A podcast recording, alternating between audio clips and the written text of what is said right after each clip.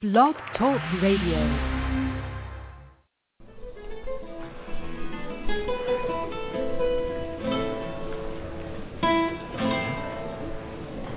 Hello. Thank you for calling. Thank you for listening. Thank you for being here. This is Cinemaphiles. This is our second show and our first real official show. I'm joined here by our co-host, Charles Carpenter. Hi, Charles. How are you doing? I am great, Steve. Thank you so much. I just want to take a moment to thank you for convincing me that I might actually be able to know what I'm doing out here. So we'll see how it goes. But thank you so much.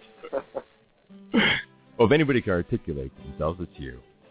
You know, Charles, before we started, tell us a little bit about your background here. You're as far as I know, and we've known each other for a very long time, you've been acting for many, many years. And when I first met you, you were in commercials, and when I went to Hawaii, there was 4 commercials in a row. I mean, I couldn't get rid of you. It was incredible. That's the problem my wife seems to have. She can't get rid of me. That's a good problem, right? Exactly. I started acting, about 21 years ago. I think I started acting just after they discovered fire, and It's been a wonderful career. Commercials have been absolutely amazing. Now, fortunately, the door has opened to a lot of theatrical forays, and it's just a wonderful experience to be able to create and embody another character. And in that regard, we're going to be able to talk to you more about this later on today. I really love having you on the show, and if I have anybody as a co-host, it would be Charles Carpenter. So thank you very much for joining us today. Today we're joined by a special guest, Shane Graham. Shane Graham is going to be known very soon for being in the movie Boyhood, playing Stanley. But he's been doing films for a very long time. Rodriguez being in Shark Boy and what was the name of the movie, Charles? Now that I have it in front of my face, which is awesome. Shark Boy. You know why I asked Charles? Because Charles has children and he's actually seen the movie. So whenever I say the movie, it makes it sound like. You don't have children, and you saw that movie? Yeah. But it is these Spy Kids. Yeah, no, trust me, I've seen that movie many, many times, and I would be remiss if I didn't bring it up just for the benefit of my children. Shark Boy and Lava Girl. Shark Boy and Lava Girl. I'm ashamed to say I've never seen it before, but Boyhood was something that captured my imagination greatly. This film was filmed throughout 12 years. It was a 12-year project. It was originally called the Untitled 12-Year Project, which is pretty awesome. Directed by the legendary Richard Linklater, who directed Dazed and Confused as well as other films. It's one of the greatest films. And Quentin Tarantino made a comment about Dazed and Confused as well. It's one of his favorite background movies. So we're very, very glad and proud to have Shane Graham on the show today. Before we get started with the show, we'd like to get started with a couple of small and incidental little opinions. And today our conversation is going to be about The Edge of Tomorrow with Tom Cruise and Emily Blunt. Charles, have you seen The Edge of Tomorrow? You have children, so I'm expecting the answer to be no. And that expectation is absolutely correct. I have not seen that movie. Unless there is some sort of animated creature with a fuzzy face on it, probably have not seen it recently. It was fantastic. Go ahead, Charles. Yeah, no. So tell me what your take was. Because when we have date nights, when there is grown-up night available, I want to get the scoop on what movies we can whisk ourselves away to. Well, boys and girls, if you want a date night movie, The Edge of Tomorrow is a really great date night movie. Now, it's based on the manga All You Need Is Kill. Now, it's not a direct influence or a direct take on the graphic novels or the manga, because the manga isn't finished yet. So it's very much like Scott Pilgrim vs the World, where they finished the movie before. Of course, Edgar Wright had the ability to re-edit the film of Scott Pilgrim at the end when the books were finished. Sure. But The Edge of Tomorrow is a fantastic film, very much Groundhog's Day, but more of an aggressive, warlike Groundhog's Day. It's a lot of the same points, a lot of the same poignant moments, love, love lost, I'm not going to give you any spoilers at all because I really do want you to go see this film. But it's great for the girls because the girls get to see strong women fighting in a war. It's great for the guys because you see Tom Cruise die about 1,000 times on film. It's which is quite unusual because if you watch any Tom Cruise film, he does not die. He doesn't die. As it turns out, he always lives at the end of his movies. That's a very strange coincidence. He does. He's like the Tea Party. They always survive for some reason. It boggles the mind, you know. But so, whoops! I just said. So you know, he dies. You raise an interesting point because the point you made about strong women. I think that when you have a piece of cinema where the women are in the forefront and their characters are strong and fully realized, that is something that really captivates the audience. And I'm sorry to say, that isn't always the case. No, and that was my major problem with X-Men Days of Future Past, was that I'm getting that movie was excellent. I'm getting it. But the females in the film were weak. I mean, there's a lot of female characters in the X-Men world. I mean, this has been going on for a very long time, and that film was very female weak. Even Spider-Man, Amazing Spider-Man 2, even though Gwen Stacy was kind of almost a puppet and was manipulated throughout the entire film, and certain things didn't make sense. At the very least, she was a strong character. X-Men Days of Future Past, the only time people really get cruelly hurt, they're women. And the first time it's Kitty Pryde, where she gets bladed by Wolverine, and the last time is Mystique, where she gets shot by Magneto. It's intense. And I find it kind of asinine, some of the logic of that film as well. But anyways, back to Edge of Tomorrow. It's really, really great. It starts off really fast. In the middle, it does slow down a tad bit. What I've heard about the film is at the end, people are not satisfied with the closing. I was very satisfied with the closing. It just depends on what perspective you take on the film.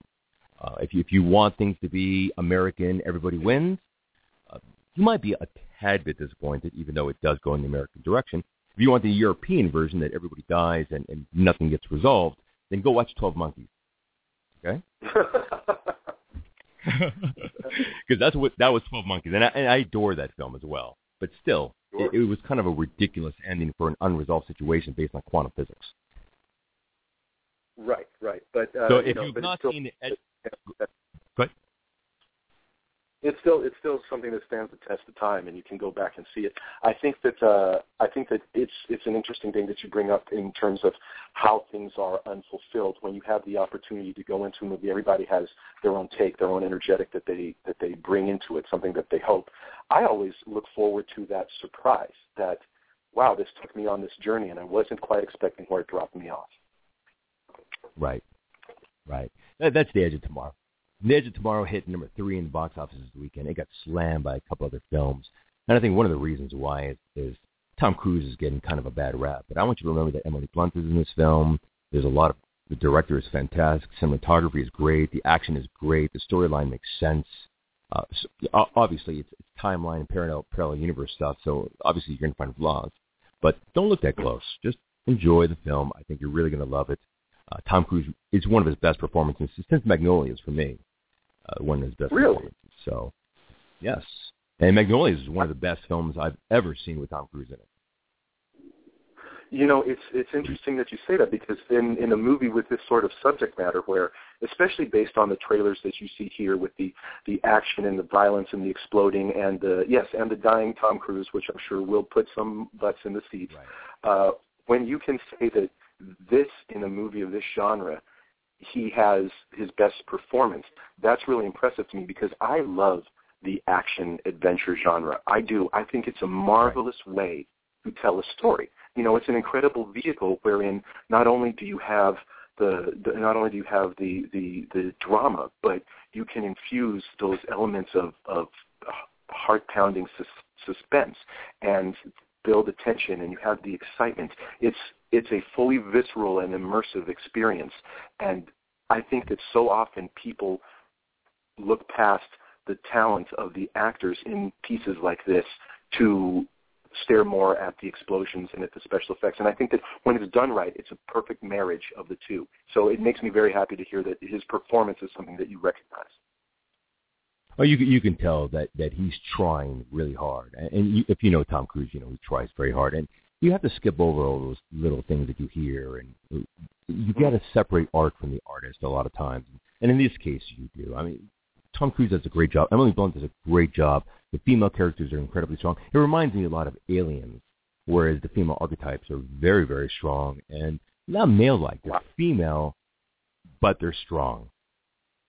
So if you want to go see a movie, and you do, I know you do, The Edge of Tomorrow is an excellent date movie, right?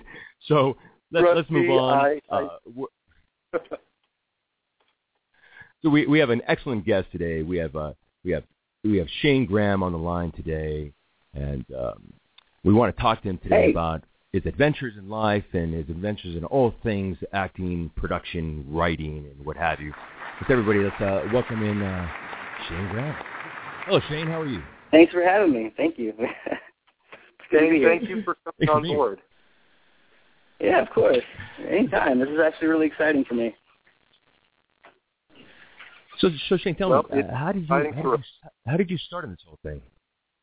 So it was a long time ago. Yes. The first year I started acting, it was I want to say it was 1997, actually. Actually, I guess if I wanted to back it up, it really started at the very beginning of me being able to talk. I wanted to be inside the TV box. So there you go. I was good at getting my mom to do what I asked, and I asked her if I could be in the TV, and she said no. And I pressured her by saying that the kids in the TV, well, those kids are young. Why can't I be there? So I convinced her to take me out to Hollywood when I was 7. And we actually walked the street just asking people, do you know an agent? Do you know a manager? Do you know somebody that I could talk to? We were going in and out of Starbucks and Coffee Bean, and that was actually how I got started. Just cold calling it. Yeah, I cold called it, man. We winged it. We're from a little farm town in Texas. We have nobody, family in the industry, so it was just kind of a guessing game, really. So we went out there and guessed. You're born in Bryan, Texas, right? Yeah, I was. I was born in Bryan, Texas, College Station area, and I grew up though in a little town called Marion, so it was a very small, little bitty town. And if I may, what is the culture shock like coming from a small town like that and coming out to a big city like LA, at just knowing in your heart that this is what you want to do? Well, believe it or not, I didn't have much culture shock, and the reason being is because as a kid, being on that little farm town and everybody knows everybody, and I was actually going out to Austin for auditions and for shooting, and so I would go out to the Austin, Texas, which is a really great city, and there's a lot of film out there, so I got to go and spend some time in the city. And for me, it was like a calling card. Like, you need to get out of the country, man. You belong in a city. So I actually moved to New York City after I finished high school, and I lived in Manhattan for about 5 months studying acting techniques. Wow, nice. Fantastic. Well, you don't get much bigger city than Manhattan. Oh, no, yeah. Let's go back a little bit. So many people. Yeah. Let's go back a tad bit, because I know you've had a lot of performance, including the martial arts as well, Kuk Sool Won. We talked the other day because I myself am a martial artist. So tell me about your martial art experience and how that began, and where do you train, and rank is not important, but how much you enjoyed it, and please tell me your experience. I'd love to hear this. Oh, of course, yeah. Well, what's funny is I grew up as an actor, cowboy martial artist. So I was going to rodeos. I competed in play days. And I grew up on horseback. But when I wasn't doing that, I was taking martial arts lessons because my mom and my adopted dad, he's an amazing person. He and her, they wanted me to be well-rounded and wanted to give me everything that they could. So I was a really busy, active kid. I took Kuk Sool Won, which is Korean martial arts, very hands-on, hand-to-hand. They teach you how to fall.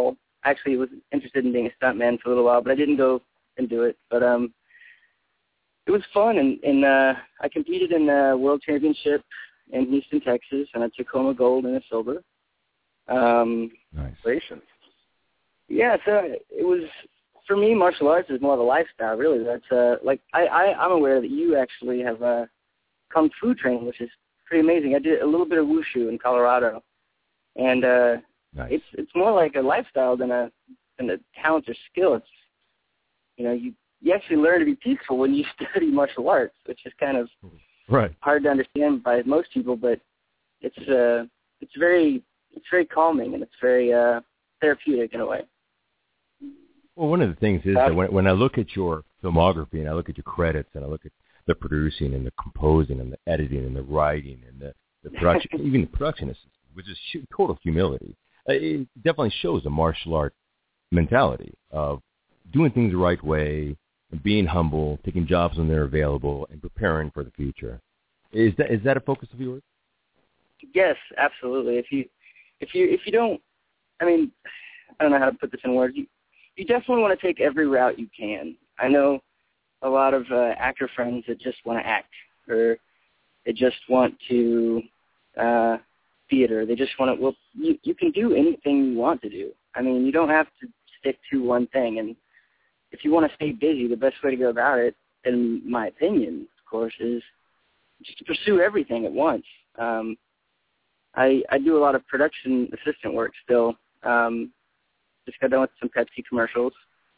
And what it does is it keeps you around the industry and the business, and you get to learn, and it actually makes you a better actor because you learn, you know, a lot about, you know, your frame size, and there's subtleties and different subtleties in a close-up and a medium, and you learn how to find your light, and you learn how to hit your mark, and you learn who is who and who does what, and it's very important. So, yeah, I'd definitely say anybody who wants to be a good actor, just learn everything.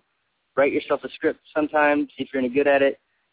You know, that's what I would say. Right. Well, that leads us into our next section, which is your classical acting training. And I know Charles wanted to ask that. Can you get into that a little bit? Yes, I did. And I want to kind of tie that into the martial arts as well, because I, as well, I'm a kung fu practitioner, and I absolutely love it. And I think that as an actor, it helps me to link myself in sort of spiritually as well as mentally to the task at hand. And I noticed that you study Meisner and that you studied Strasberg. Do you find that your martial arts training has lent itself to an improvement in those aspects? Absolutely. You know, that's something that I didn't even think I would touch on. That's funny. The teacher I had, one of my teachers, Paul Warner, who's an amazing teacher out in New York, he told me, you know, martial artists usually make good actors. And that sat with me because I was thinking to myself, that's true that I find it easier to be present in a scene and to have a strong presence in a scene because of my martial arts experience. There's a, I don't want to sound silly, but there's almost an energy to it that you automatically have in the back of your mind and in your eyes whenever you're talking to someone. And it helps you be in the moment, too. Like Meisner technique, you know, the definition is living truthfully in imaginary circumstance. And that sounds kind of ridiculous to some people, but, you know, when you're living truthfully, you don't think, you just do. And martial artists are doers, and it helps you to just react, listen personally. It helps your emotions to be charged, I guess. Yes, that's definitely something that helps. I think, you know, and it's funny, there's another correlation also between martial arts and Meisner specifically in that repetition. Yeah. We both know in Meisner, repeat and repeat and repeat. And again, just as something to which Steve can attest, martial arts, repeat, repeat, repeat. And I think that correlation, that link is something that I find fascinating. Let me ask you this. When you are approaching a scene, when you get material, how is it that you sink your teeth into it? How do you prepare to deal with some of the stresses and the dramas of getting into, especially from a young age, getting into a scene with material? Well, I tell you, I've changed a lot over the years. I mean, my original approach was childish, but that's probably because I was a child, you know. But But originally it was just, okay, what happened? Hey, buddy. Hey, I can't talk. Oh, but originally it was, okay, so I'm mad at this person. I say this. How would I say this? And I'm watching myself with the camera, imaginary camera going around me. And over the years I've learned that it's more about what happened before the scene. Because your moment before is actually really important, and I've found that out after a lot of practice and trial and error, that when you go into a scene, you already have emotion set up. And then the next approach, I guess, I go about it is really breaking down my character. I have a good backstory usually. Like, you get a character description, but there's always more to it. And so you look up everyone else's character descriptions, and you find out how their relationships are. So, if this guy in the past, say had an affair with my girlfriend, and that would affect how I react to him in the scene, even though it's not in the scene. So you want to try to find backstory to everything, And, I guess just not overthinking it too, which is kind of silly after saying all that. But if you do too much, you are going to be acting, and that's something. I mean, you guys know from y'all's training, is indication is awful. Whenever people can tell that you're acting, you're doing a bad job. So if you just do the work and don't overthink it, it usually works out pretty good. Yeah, thinking back a little here. You've been acting for a long time. You have credits all over the place, and you go back way far. But IMDb only catches so much, as well as bios, as well as other things as well. But as far as I want to talk to you about From the Ground Up. From the Ground Up was a short story that you wrote, and you played Dex in it. So was that your first forte into writing short film or short projects, or did you do that before, or did you always have an interest in writing? Well, I always had kind of an interest in writing, and I have written some other things. I'm just kind of sitting on them for now. I figured once I get my name out there more, I'll start pursuing writing and directing. But From the Ground Up was originally given to me by a friend teacher who told me, hey, you need to write a short story. We're going to shoot it. It's going to be, we can make it part of your curriculum. I figured, you know what? I'm going to do that. And I decided to write a script that could be easily shot in only a few locations, that had a lot of depth and a lot of meaning behind it. And so I wrote that script. And when you're a writer, you could kind of cast yourself if you want. And that's what I wanted to do. So I definitely made the character something that I felt I could really get a good grasp on, and wrote it about drug abuse. And we shot that in actually 2 days. We crammed the shooting of that into 48 hours and just got the work done. So, wow. Yeah, I'd actually be happy to email you a clip of that. I would love that. I mean, I saw a little bit on YouTube, but because thank God for YouTube, by the way. Oh yeah, but definitely. You have production credits, you have writing credits, you've got composer credits, you have editing credits, and then you have production assistant credits. You're all over the board. So this is somebody who's got high-level brain. Right. This is somebody who's got a high-level brain function. So, I don't want to talk about Boyhood yet, but when I first saw the clip for Boyhood, I was blown away, and I just was dying to see this film. I can't wait to talk to you about it, but I still want to talk to you some more about a little bit of your past. Yes, so you went to the Austin School of Film. How was that? How was the Austin School of Film, and what did you learn from there? And what could you tell other young people that maybe go to NYU or anywhere else that want to learn about film? What did you do right? What could you have done different? Oh, sure.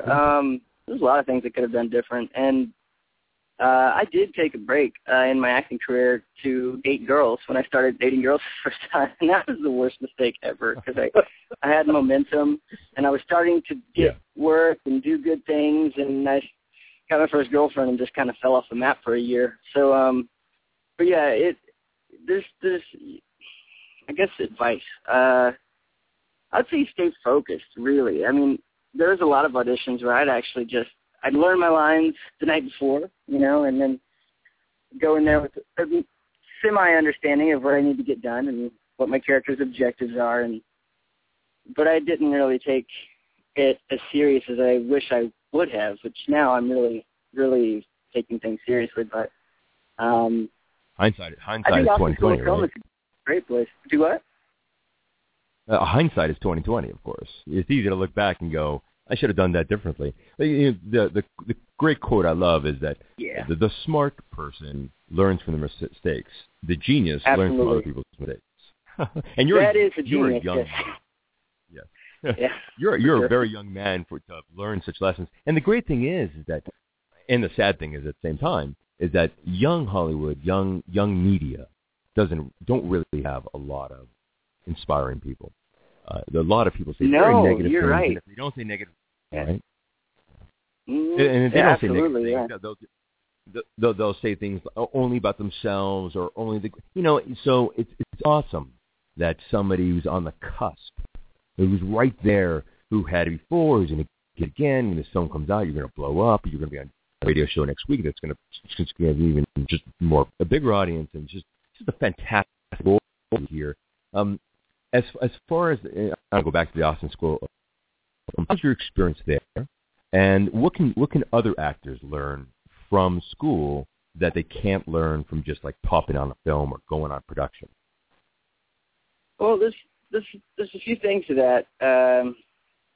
I know some actors who just naturally have it. I mean, some actors they're on it. I mean, you give them a piece of script, they rule that script, but you know, there are things that you really need to learn from training, and I was one of those guys that needed it. I could cry on cue since I was 4, and I had these little tricks up my sleeve that I used to do, but I wasn't a very editable actor, and that's actually really important too. And going to school will actually give you a well-rounded mindset to the things that you wouldn't normally think about. Like I was saying earlier, like hitting your mark. Oh my gosh, continuity in a scene is so important. And there's so many examples I can cite just from being a PA that actors aren't editable. They don't realize the little technical aspects that go into acting that you don't just see when you're watching a movie. And Austin School of Film had really great classes. I took some PA boot camp training there, which came in handy. And nice. Yeah, took some directing and writing classes, and from there I actually went on to the New York Film Academy. And boy, was that training! That was intense. That was a solid year of study, and yeah, I mean, you can't. There's some things you can't teach because some actors can spend 8-10 years in school and they still don't look great on a film, and that's just happens that way. But in some actors, they just have it. But I would say schooling definitely. I mean, if you want to make yourself a better actor, then make yourself a better actor. You don't procrastinate or not do it because of whatever reason you have. Just I would definitely say pursue some schooling. What is your dream role now? Talking about acting and being in different situations, if you could have your dream part right now for you that you write yourself or maybe you just get cast in, where do you see yourself right now? What would that dream be?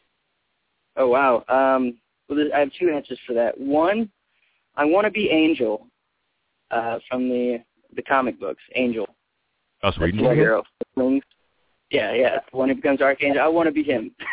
But I mean, you want to be Joss Whedon. Well, hold on, stop. Everybody stop talking.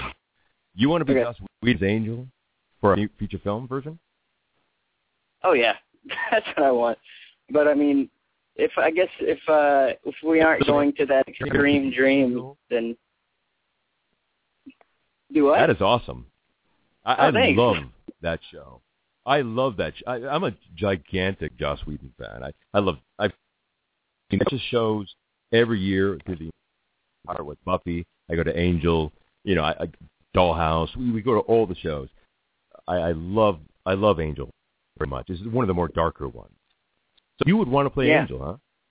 I want to hear I want to play Angel or you know, well, the character itself. I mean, the DC character originally. I'm sorry, Marvel. Blah.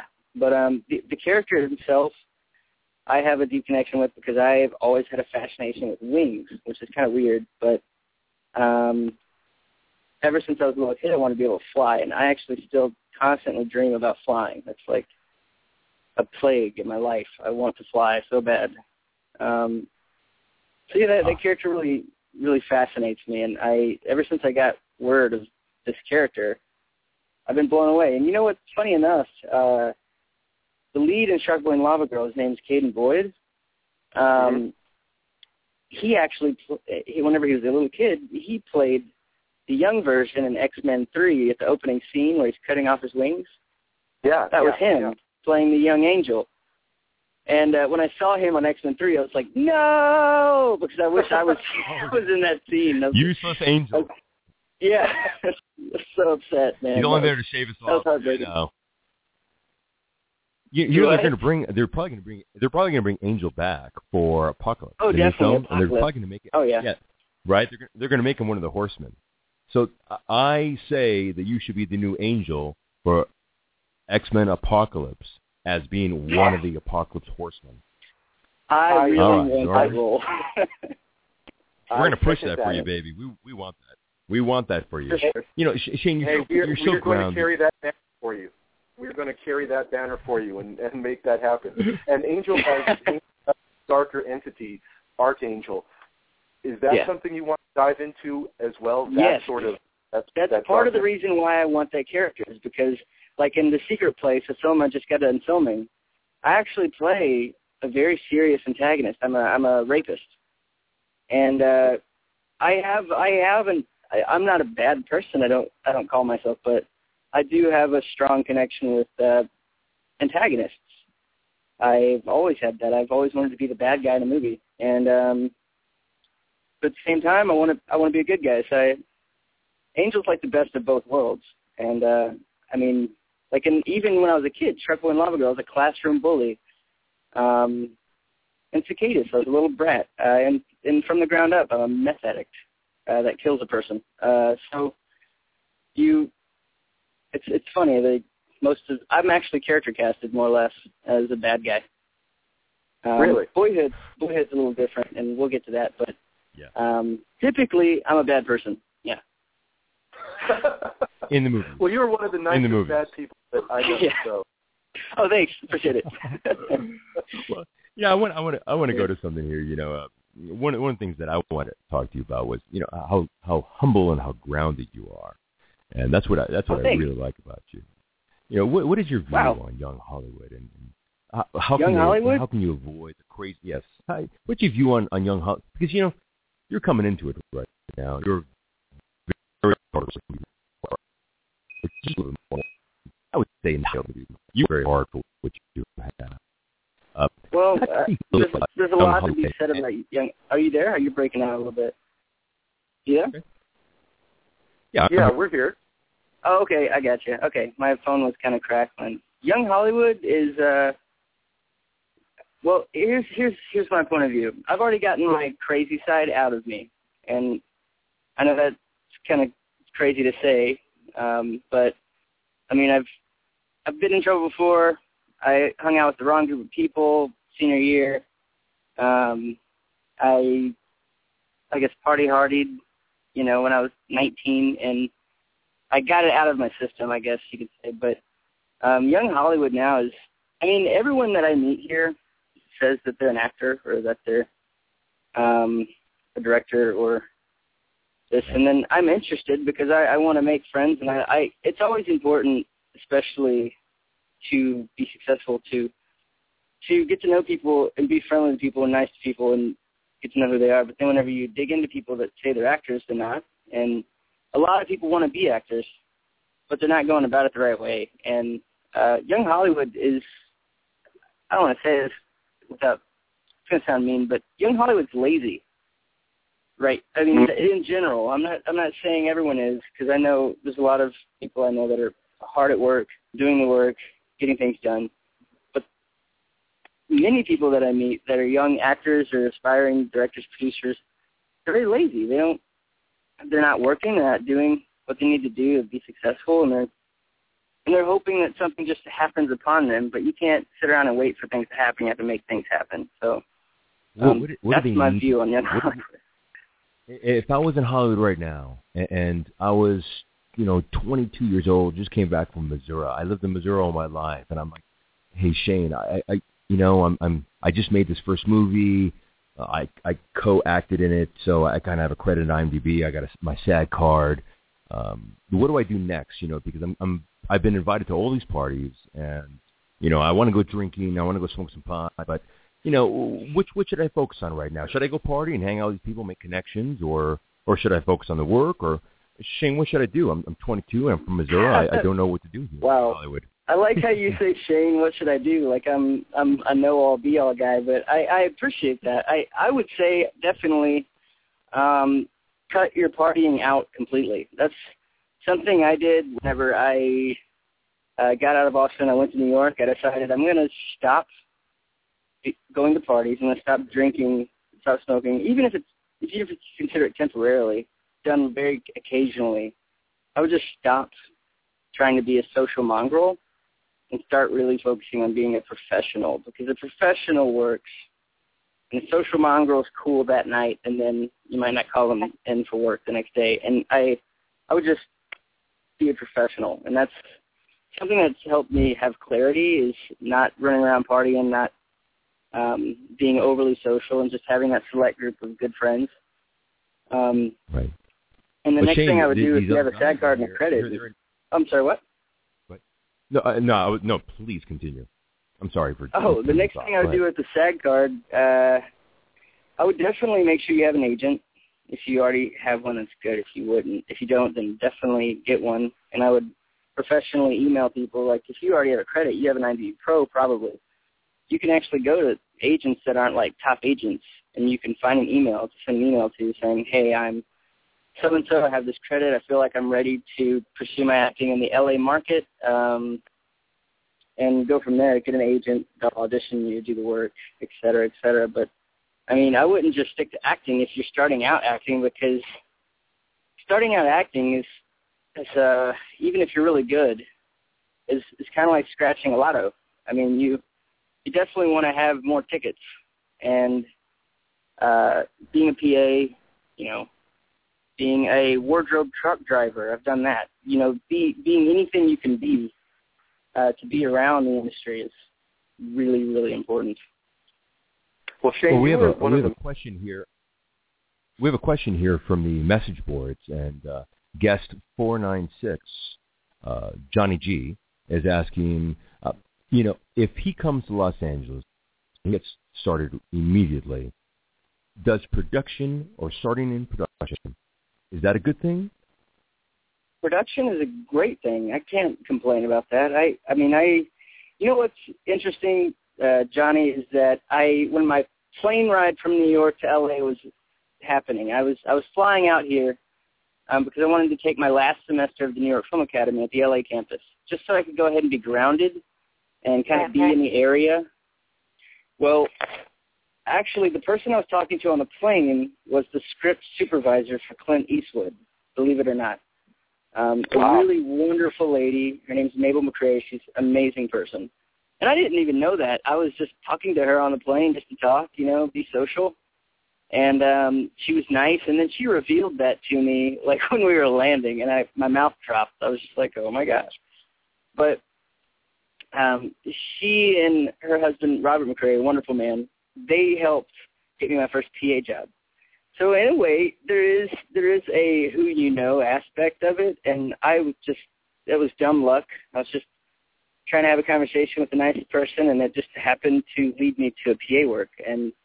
But if you did want to go into production, I'd definitely say look for internships, because like production companies like Arrow Films and Hungry Man and there's Uber. There's a lot of production companies that offer internships for people who want to intern as a PA, and after a couple weeks, you'll get hired on as a PA, and it's decent pay. You can pay your bills while you're looking for acting jobs, and you get to know people. And some DL advice, I'd say definitely get to know your set coordinators, production coordinators, because they'll call you back from more PA work.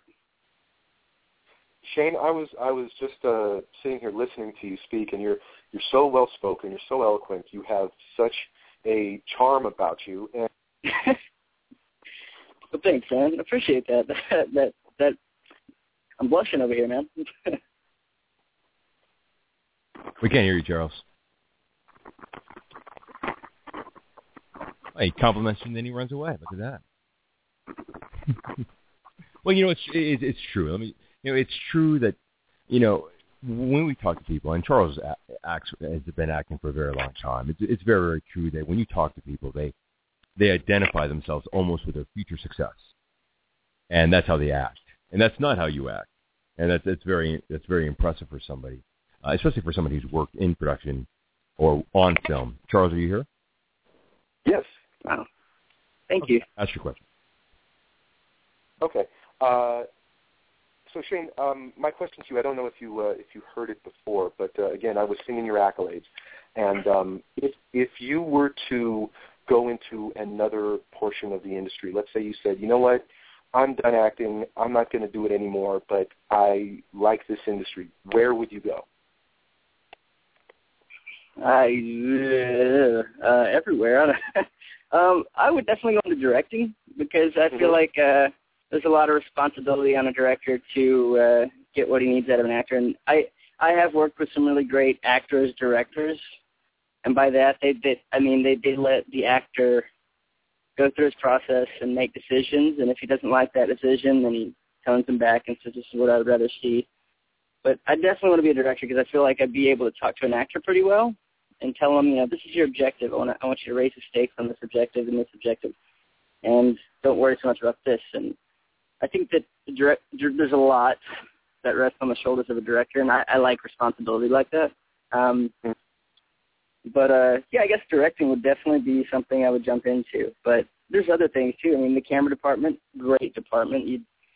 Without a good DP, your movie's probably going to be terrible. Script supervising, I actually like that, too. So I don't know yet. We'll see, really. Well, you were one of those amazing people that when the credits roll, it will just be your name on every department. From set direction down to craft services. Oh, man, I miss craft services right now. I could really use some snacks. But, no, that's funny. I appreciate that. That means a lot. That makes me feel like I'm doing something right. So. Let's go into your adventures in acting here. I want to skip a couple beats and go into the adventures of Shark Boy and Lava Girl, working with Robert Rodriguez. Yeah.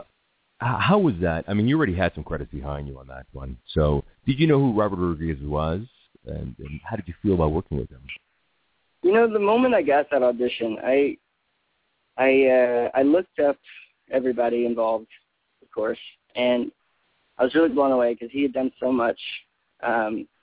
Before that, I loved his movies, and I went to the initial audition, and I was auditioning for Shark Boy, who is played by Taylor Lautner, and I did the audition. I left, but I guess I played it a little mean, but I didn't think I was going to get called back, and I got called back for it. My mom was like, "Shane, you got the call back for it," and I was like, "No way," because I thought I did a bad job.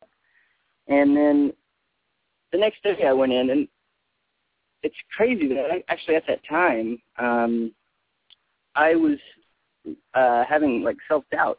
I was doubting myself as an actor. And even after all those years, I was starting to feel like, man, what if I don't make it? And asking that what if. And I did my callback in a bad mood. I was in a bad mood at the callback, and I read, and after I got done reading it, I guess she thought that I was still in character. Her name is Beth Epco, a wonderful lady, and the casting director out in Texas. And she said, "Shane, what's wrong?" And I even told her, I'm like, "I don't know if am I good at this?" And she's like, "Shane, you're the only one I have circled right now. You're fine. Go." I'm like, "Okay." And sure enough, I got called in for a fitting, and I'm like, no way. Well, they had already casted Shark Boy, apparently, in L.A. They had met with Taylor Lautner out here, and so I guess by the time I went to my callback, it was already casted. But they still wanted to bring me in, and so they brought me in as a bully, and I played a classroom bully in Shark Boy and Lava Girl. What a fun little adventure that was. And Robert was really nice. He's great, man. Kids run around on set, and they were cool kids. And I got to meet and talk with George Lopez. I got to sit next to him in the seats. And, oh, man, what a fun time. That was a really great adventure. That sounds great. You know, I'm old enough to have grown up with young Hollywood and see them be on TV shows and then see them in big cinema films. And it's crazy to grow up as a child and see people you grow up with, like Taylor Lautner. And then later on you see them in Twilight, and you're like, whoa, that's... Dude, I was in a movie with that dude. Yeah. That's insane. Unbelievable. I couldn't believe. Whenever I saw Twilight, I was like, Taylor, oh my gosh, Taylor, you're in this movie. I was watching it and just blown away, and then the second Twilight came out, and I'm like, oh my gosh, he's a star in Twilight. And, that blew me away. That was pretty amazing. That was something else. See, that's what makes you special than other people, because I've always said you always know people by how happy they are by your happiness. So a lot of actors are not happy that other people are successful. But that's just jealousy. That's the thing to get over that. Right. Well, look where your career's taking you. It's amazing. I mean, going into, and we're about to go into the Richard Linklater films. Your next progress right after Shark Boy and Lava Girl. You did a couple of other short films, Exterminators, and Holland, and Beat the Burden, and From the Ground Up, that you wrote and also was in, Spotless Dirt as well, and then came came Boyhood. Now, Boyhood just recently won it was a big winner of the Seattle Film Festival, beating out How to Train a Dragon, and so it's just one of those great films, directed by Richard Linklater, and If you're unfamiliar with Richard Linklater, then let me just name off a couple of his films here. Dazed and Confused, I would say that 90% of the audience here would know what Dazed and Confused is. It's either the song by Led Zeppelin or it's the movie. You got School of Rock. I lived my life that way. Oh, you know, Quentin Tarantino said that Dazed and Confused was the movie that he watches in the background as almost white noise. It's very much an enjoyable film. Now, for me, Dazed and Confused, I got the Blu-ray edition. I just love that film. I love all the actors in it. I love seeing like a very young Batman, up and coming Batman in that film. You know what I'm talking about? Yep. That was awesome. And you can't even recognize him because he's the jackass throughout the entire film. So I love Ben Affleck in that movie, and you have Matthew McConaughey. Anyways, Dazed and Confused, School of Rock, Bad News Bears, Fast Food Nation, A Scanner Darkly with Robert Downey Jr., which was just, I love that film. Written by the same man who wrote Blade Runner, by the way. Me and Orson Welles, which for a lot of people I know have not seen that film. I'm a huge Orson Welles fan. I love that movie. I love the acting in the film.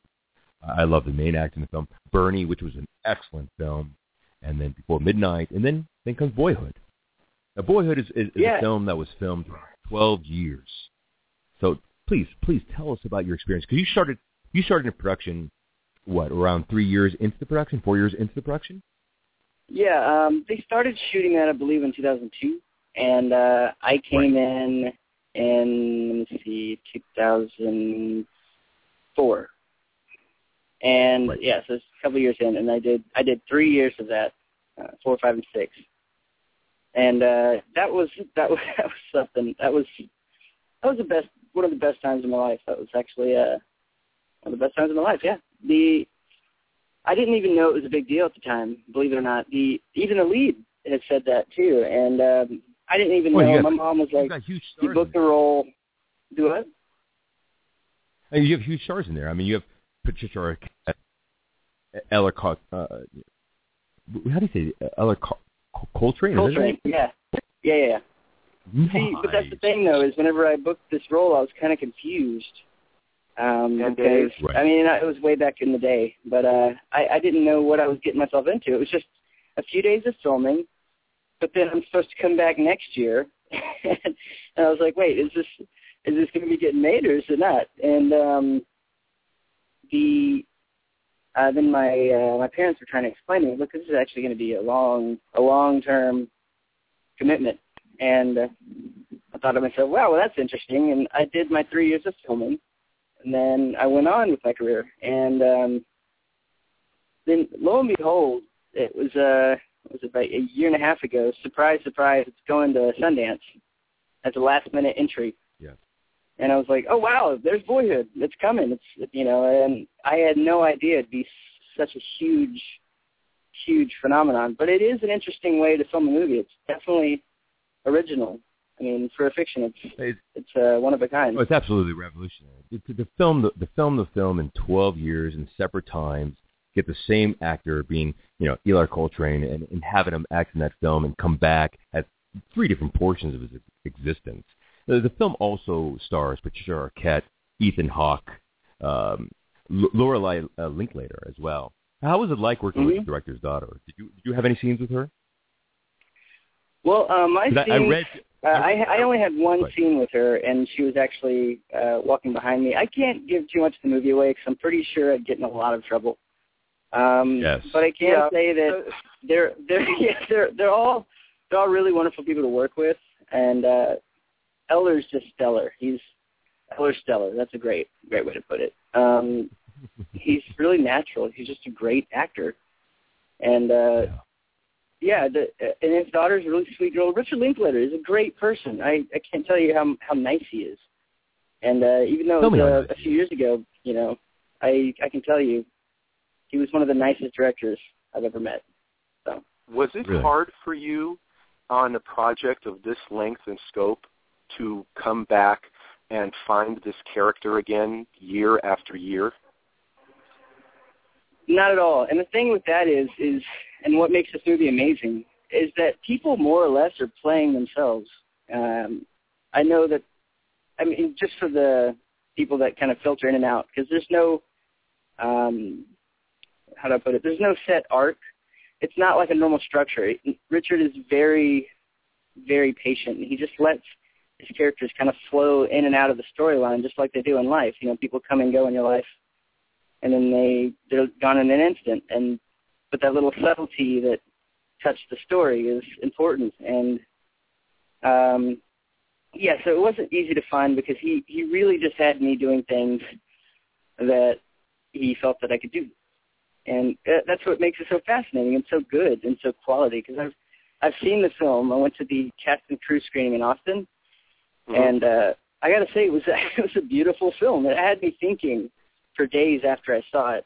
I walked out of the theater euphoric and just full faith and credit in movies again. I wanted to go see more movies after that because it's kind of like Dazed and Confused, where you watch it once and you're like, heck, that was great, but then you can't wait to watch it again and show your friends. That's how the movie is. So it's exciting. How was it getting reacquainted with your castmates? Oh, it was great. It was like a family reunion, and what's crazy is the last year I came back and filmed, and then I was gone. Years passed before I saw him or talked to him again, Ellar, and because he had to finish filming the movie, he had a lot to do, and but then when I went to the cast and crew screening. To see the differences, it had my mouth dropped because when I left the set back in 2005 or 2006, I was towering over him. He was about a head shorter than me, and I had my arm around him. I have a picture of it. It's great. And then when I went to the cast and crew screening, he's an inch taller than I am. I looked at him like, oh, my God, you're huge. I'm a little guy now. It was amazing to see that change, and he's a really nice person. I never really hung out with him outside of set, but I can tell you from my experience, he's amazing as a person and as an actor in general. And his performance had me leaning forward in my seat. I gotta say that, but that's well, Shane, wonderful. You play Stanley in the film without giving anything away of the film. What is Stanley in relation to the film without giving anything away? But, of course, I think Boyhood is more of an experience than it is a detailed story like maybe Guardians of the Galaxy or Avengers. Exactly. Right. It's Right. I think it's more of a poem. It looks more of a poem to me. Like, that's what really inspired me. It looked beautiful, and it felt more like a feeling. But in relation to structure, well, what is Stanley in relation to? I can tell you this. I can tell you my character comes in comedic relief timing, I guess you could say. He's a friend of Ellar's from the neighborhood, or Mason's from the neighborhood. And what else can I say? I can't wait. I don't want to give anything away because I really want. I can't wait until you work as Angel on Apocalypse and you can't say anything. It's like, how was like playing Angel? I liked having wings. Can I say that? No, I can't say that. Yeah. No. You're not going to be able to say anything. Now, Shane, in talking to you, you're an incredibly funny, well-spoken person. You've said that you like playing the antagonist, that you get cast as the bad guy. What about comedy? Do you like doing comedy? Do you see yourself foraying into comedy? You know what's funny is I've heard people say that drama is much more difficult to do than comedy, but I actually think it's the opposite because comedic timing is so precise. I mean, comedic actors actually are working just as hard as any dramatic actor. And for me, I don't think I really nail comedy. Like, I've seen myself do little comedy and little short skits and things, and I've never been impressed. And I know that I'm my hardest critic because as an actor, you're always beating yourself up, after every audition, every take. But I don't think comedy is my forte. I mean, I'm going to work on it, and I'm going to get better at it. I don't stop studying. I think continually training is important, but no, I think drama actually holds a place in me, and because of what I've been through in life, and I think that I'm going to comedy for now, and we'll see if later on I jump into it, Well, we will be very excited when you do decide to, because you're just amazing in everything. So, looking forward to that. Thanks, man. Appreciate that. You gave me so much confidence boost today, man. I'm telling you. Well, you know what? The main thing we want to do is we want to deflate your ego because you have such attitude. We just got to knock you down a couple pegs, I think. Yeah, Thanks. You're too full of yourself, Shane. We don't like this from guests. When they ask for the special water with the strawberry and herbs and stuff, it's like, oh, Shane Graham. There's no cucumber in that cup. God. Yeah. I know the room has to be white. Only green M&Ms. Exactly. Yep. Tell me, are you looking forward to that in the future, or is that something that's out of your mind? Are you looking forward to some of the comforts of hitting like a mainstream career? Oh, whereas when I was a little kid, I guess I did want to be a star when I started acting. And part of it was because I liked to pretend, and I pretended. And then after years and years and years, I progressively learned what it really is about, and it's about being immortal in a way. And I'm happy to explain that view. But I don't want to necessarily be a mainstream star. I just want to consistently work. I want to make a living doing it. Because my my goal with my money once I make it is to open up adoption homes. I know that's really not something you probably expect to hear, but my father, I call him my dad, he adopted me when I was 2. And it meant a lot to me, and he taught me how to be a man and how to work hard and how to be kind and respectful to people, and it stuck. So once I do begin to have a good savings, I do want to open up adoption centers. And that's actually one of my goals. So I don't really want to be a famous guy. I'm not really worried about that. I just want to be able to tell stories and be part of movies because it's interesting. And I'm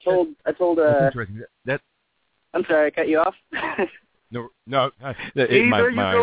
Shane. Here's that attitude. You're cutting off. I know. Oh my you're being God. Rowdy and you're being boring. Come on. Oh my God, this guy he won't stop talking, I'm telling you. I am kind of rambling though, for real. No, you are You're awesome. You're awesome. And you're actually touching right on a point that I want to talk to you, which is mentors.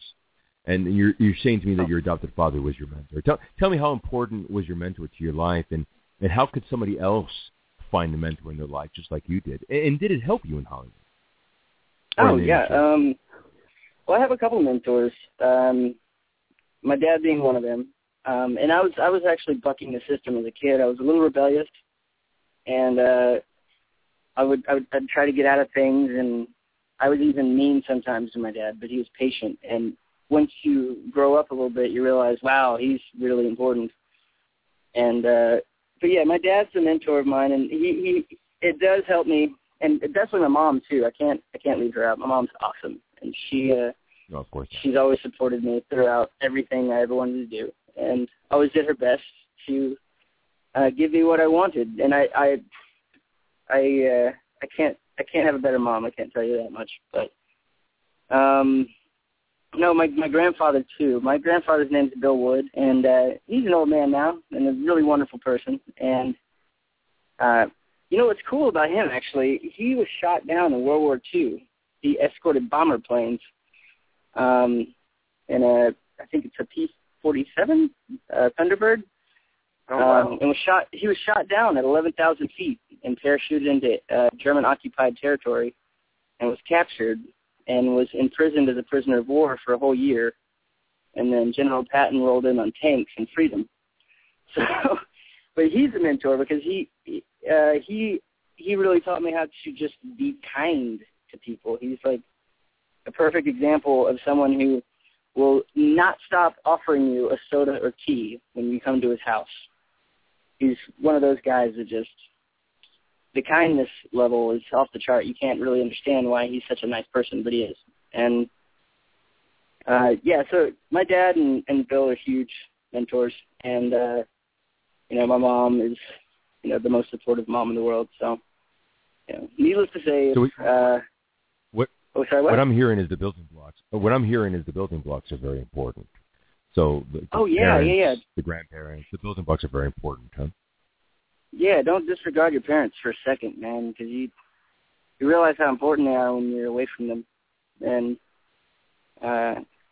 yeah, I learned pretty quick, especially being out of the house. I just kept thinking, man, you know, my parents were there, man. My parents were there for me, and I should definitely, you know, try to return the favor and respect and love and remembering what they got you.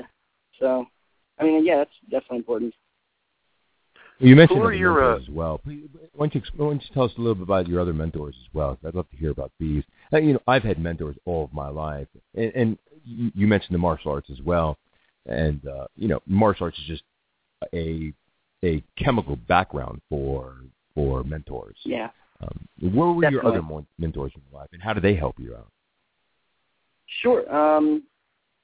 I had a Mr. Charles, really great a Kuk Sool Won teacher, who taught me the value of repetition, and what you were touching on before with Meisner is repetition. That is martial arts. You know, you repeat and you repeat and you repeat. Kick. Drop down, do a push-up, learn how to spin, you drop your staff, do 10 push-ups. The repetition is beautiful for life in general. But, yeah, I had a really great martial arts coach, and he taught me to, you know, find my peace. And another mentor who never knew, not a mentor, but an idol, I guess you could say, someone I look up to and I've been following since I was a little kid. And it's going to sound goofy, but Leonardo DiCaprio is, like, my man. Like, he is the dude. And I keep getting mad because he keeps getting robbed Oscars. but he's someone I really look up to and admire. He's a real amazing actor. So I've been following his work. You know what? He should have, darn it. But, you know, what can you do? And honestly, Matthew McConaughey, I mean, the last one, he just killed it on Dallas Buyers Club. I mean, it was beautiful. So, I mean, he did. There was no chance of anybody else winning, but you know, yeah, I think I have a few actors, you know, that I admire, and I watch. Something I do as an actor a lot is I watch movies over and over and over again. Like I get my SAG DVDs, which was like the last one was Dallas Buyers Club and Catherine Phillips and American Hustle, and I'll just rewatch them, and I'll watch each scene like 5-6 times and try to like gather thought is and what's going on behind the eyes and what the subtext is. And I think good mentors are movies for actors. I mean, you can just rewatch a movie over and over, and it can give you epiphanies all over the place. Well, what do you watch over and over again to inspire you, or mood, or to make your mind think? I'm sorry, you're blocking out. You've got to have a. Wait, my phone cut out on the question. That's why I was like, what was the question? Go ahead, Charles.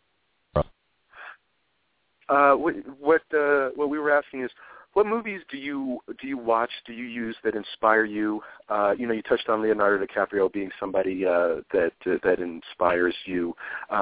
What TV shows or movies are those things that kind of touch you as an actor and show that this is something for which to aspire? Ooh, so many good movies.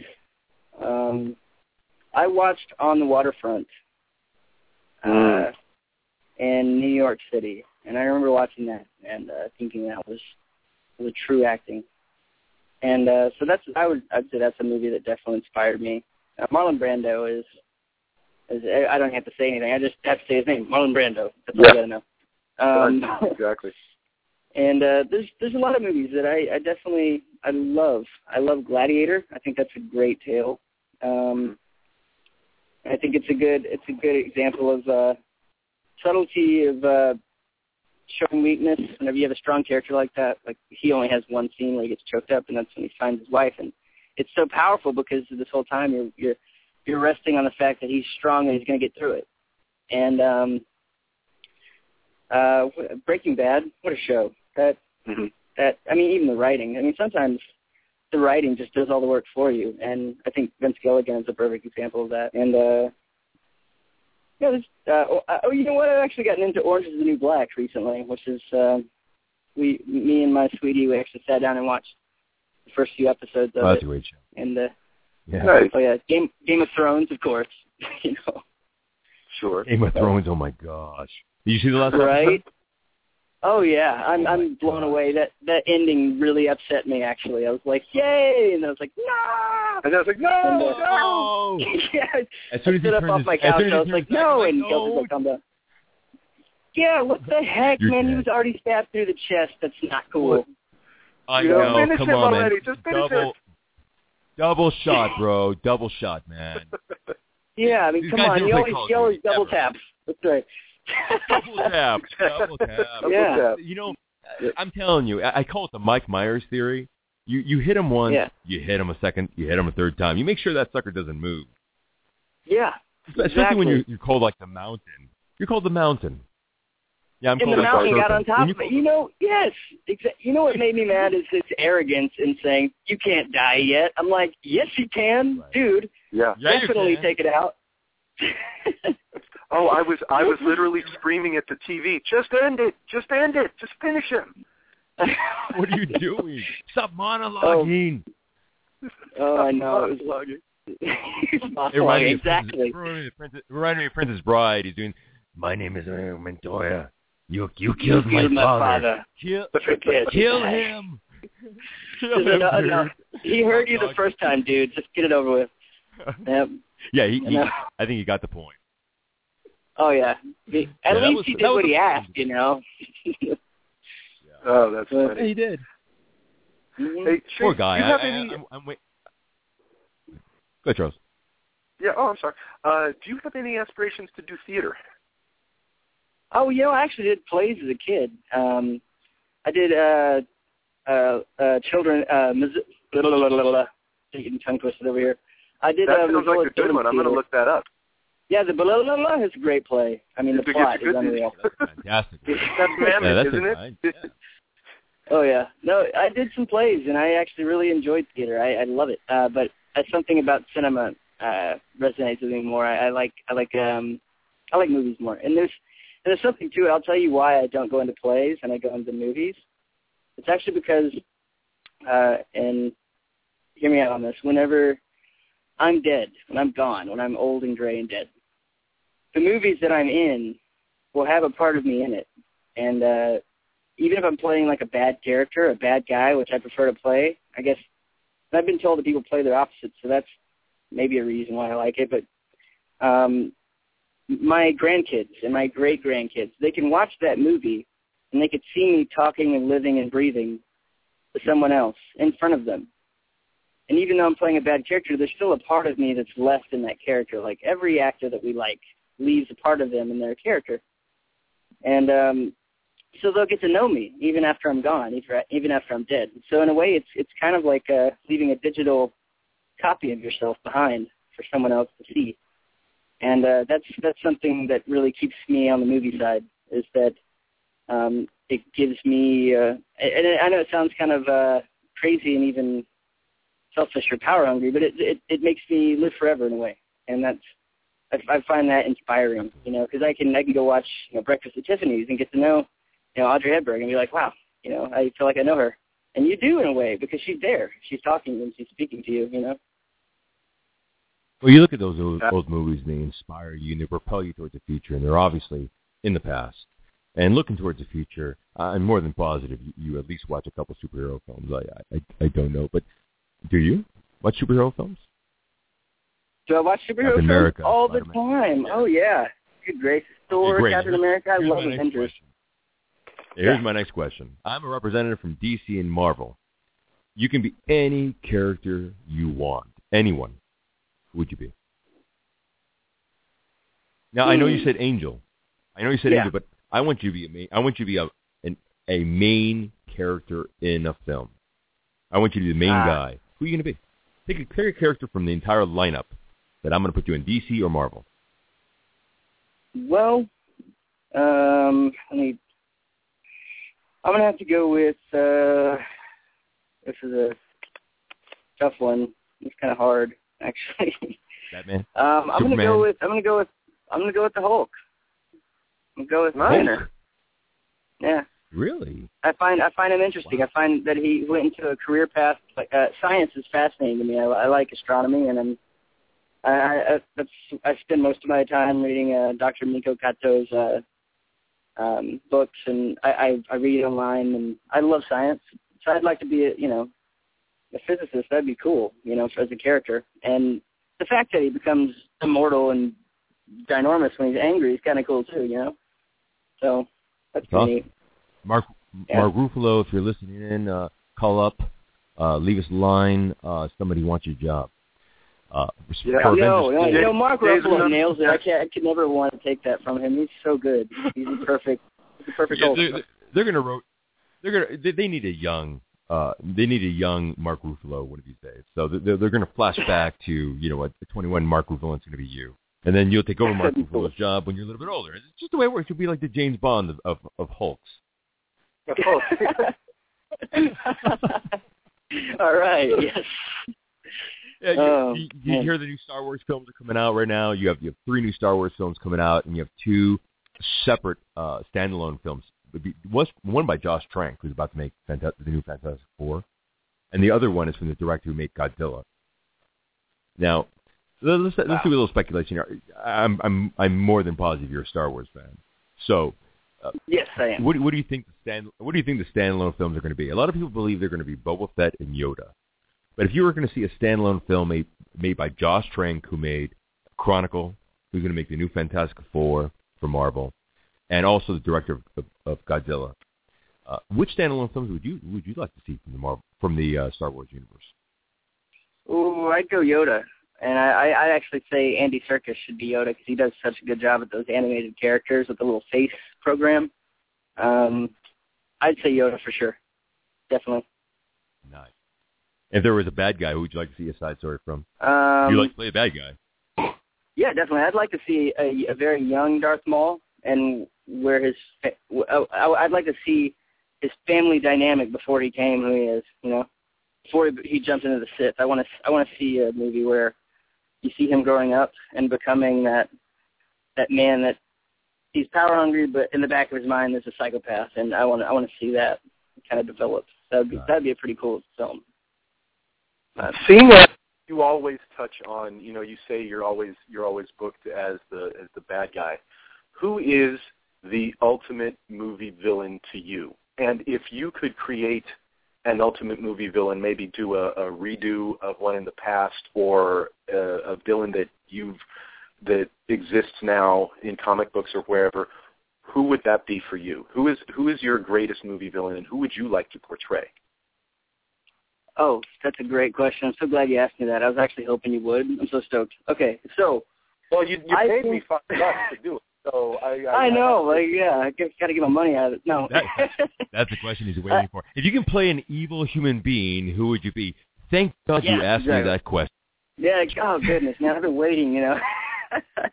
No, I think the Joker's the best criminal because he doesn't have a motive aside from destruction. He doesn't have any objectives to accomplish aside from mayhem. It's very simple.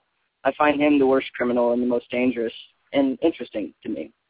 And if I could, I would definitely play his younger self. And I know that they have this TV show coming out called Gotham, and I'm thinking to myself, oh my gosh, if there's ever a role for a 16, 17-year-old Joker, I'm jumping on that. You know, I'm going to go audition. But yeah, I've actually worked on my Joker laugh. You want to hear it? It's awful. Absolutely. Bring it on. All right, are you ready? You like that? That's pretty terrible. That is creepy.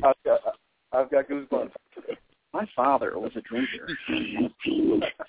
Yeah, it's something that I'd really like to do. A young Joker, that'd be awesome.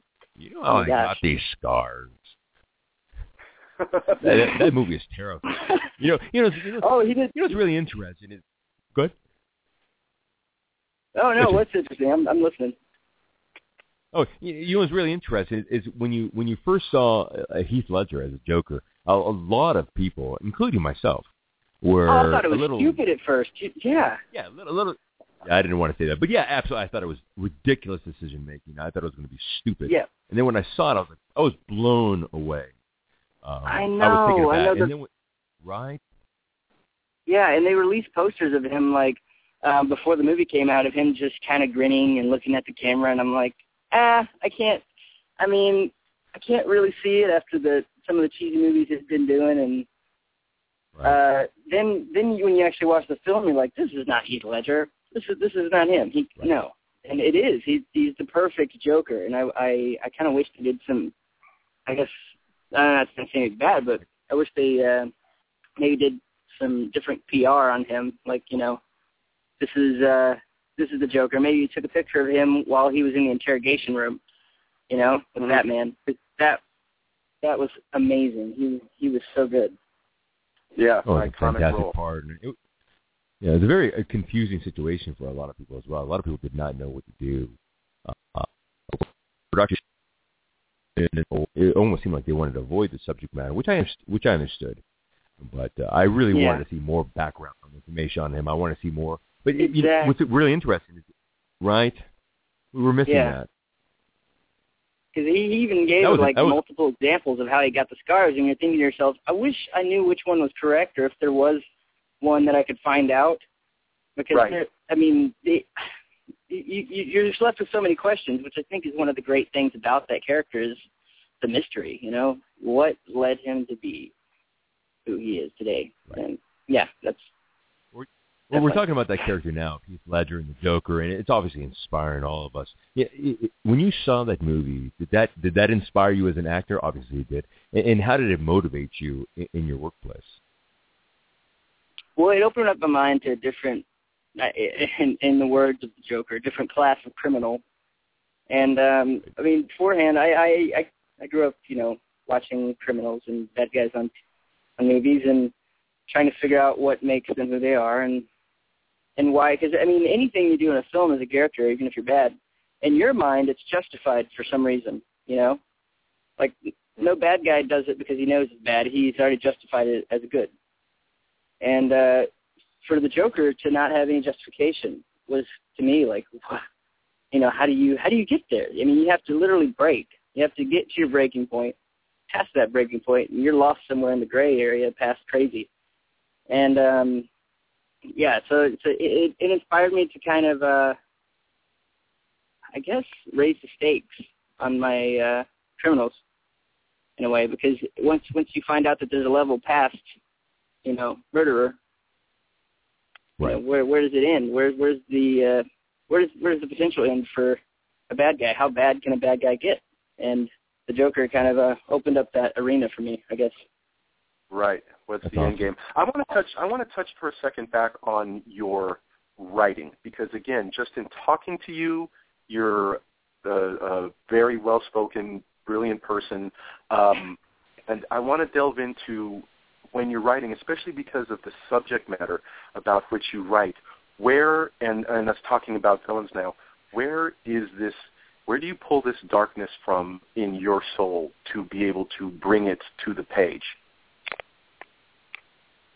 Well, I don't want to go into things I've been through, but I could say that I have experienced some things, and it's definitely easy, especially when you're going. And I know it's kind of weird to say method, because what is method really? I've heard people say the method actors, but theoretically, if you mix in, Meisner and Ethan Hawke, you're a method actor because you're using methods, and so, but Strasberg's a good way to bring back memory, memory exercises, sense memory and things.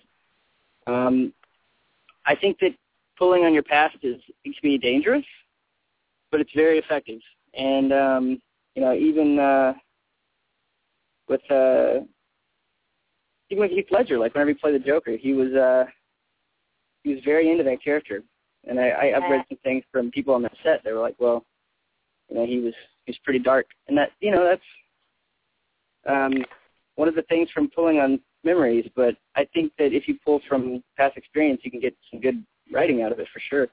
I find inspiration in any hard time I've ever been through, and I pull it out. Outstanding. Absolutely brilliant. What's next on your horizon?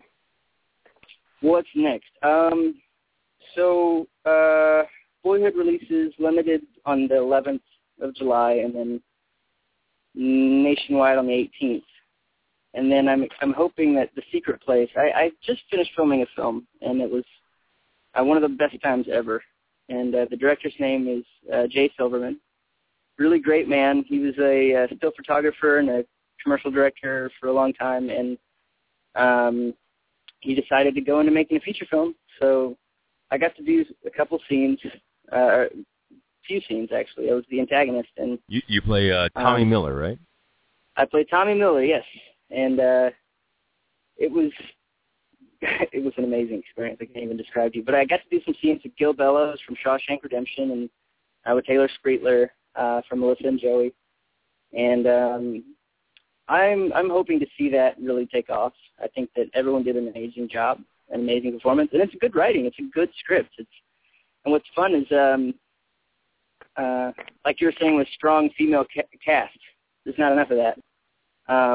Right. In this movie, The Secret Place, it is a very strong female cast, and you'll see that. And Taylor Spreitler really brings it home as the lead.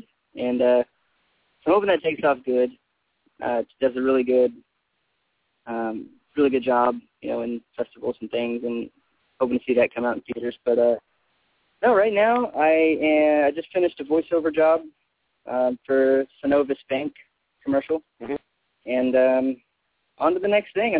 I'm just working as a PA at the moment, and just trying to keep myself active and proactive in a way.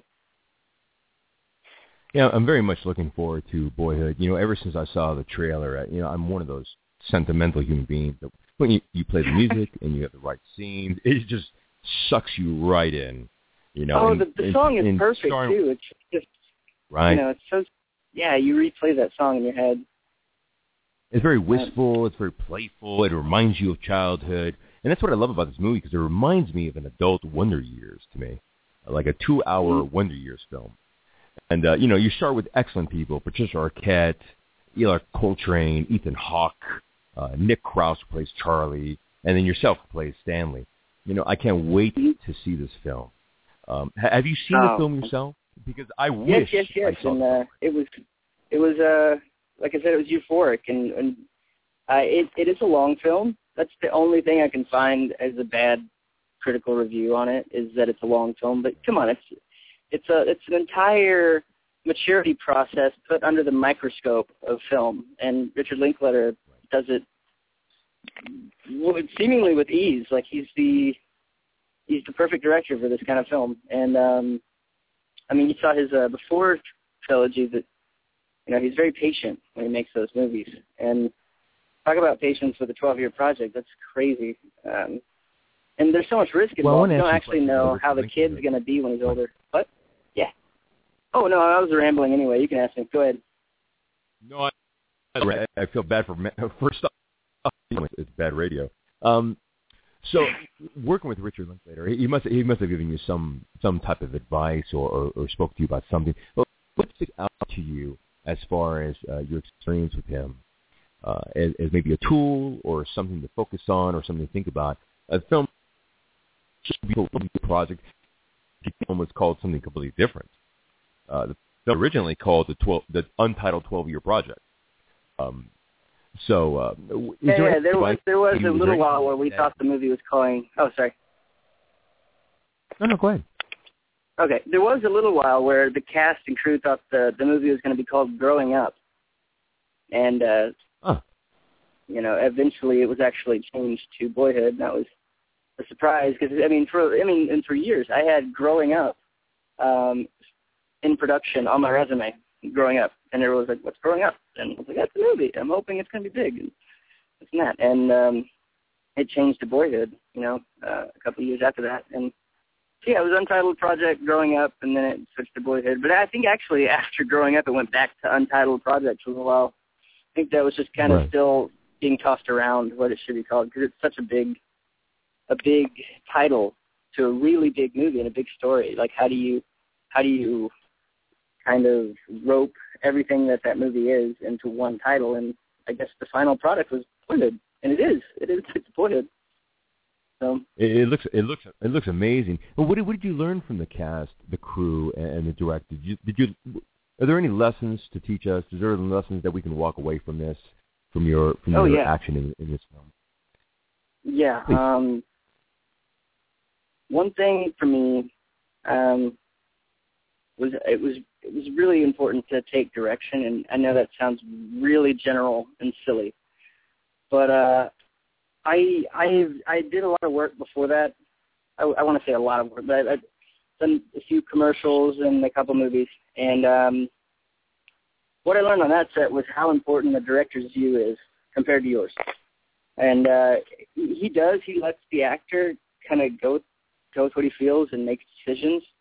And but his direction made the shots perfect. I don't know how to describe it any other way. A director's view is very important to an actor, and you should always take that into account. I know that a lot of actors actually will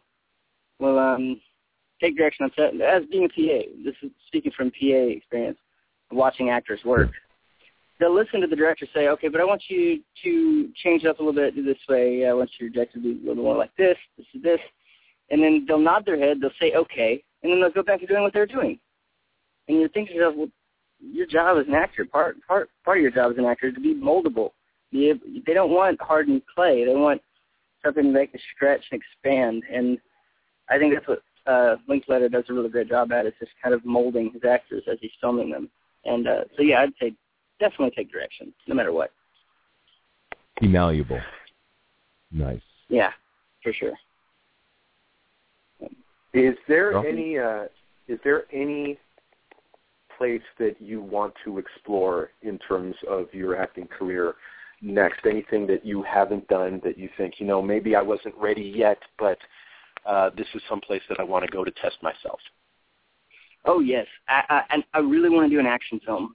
And I know that all my films, I mean, the most, I guess, physicality I've applied to a scene before has been the rape scene in The Secret Place, which I can't really discuss, and it's really secret. But I do want to apply my physical ability to a movie. I want to be able to maybe do a martial arts movie. That would be awesome. Or something that requires me to be really physically active, because I feel like that would actually bring a lot of raw emotion and thought out of me. And it's hard to be high energy in a scene when you've been standing still for 3 hours. And I know there's techniques that I learned, you know, like doing push-ups before you go on a set and things like that. But to be moving around, maybe fighting your enemy, and I really want to do an action movie. That would be my next goal, I guess. Awesome. What kind of action? I love it. What kind of action film would you like to do next? If I give you a budget right now, what action film would you do? Ooh, you know what? I would actually, if I had to nail it down to one, so say if you gave me a budget of $5 million. Okay. I think what I'd go about doing is maybe writing a story, because I typically revolve my writing around drugs and things. And I mean, not that I was ever a druggie, but I was around many, and I know a few, and I've seen that path and where it goes. And so I'd probably write it about conflicting gangs.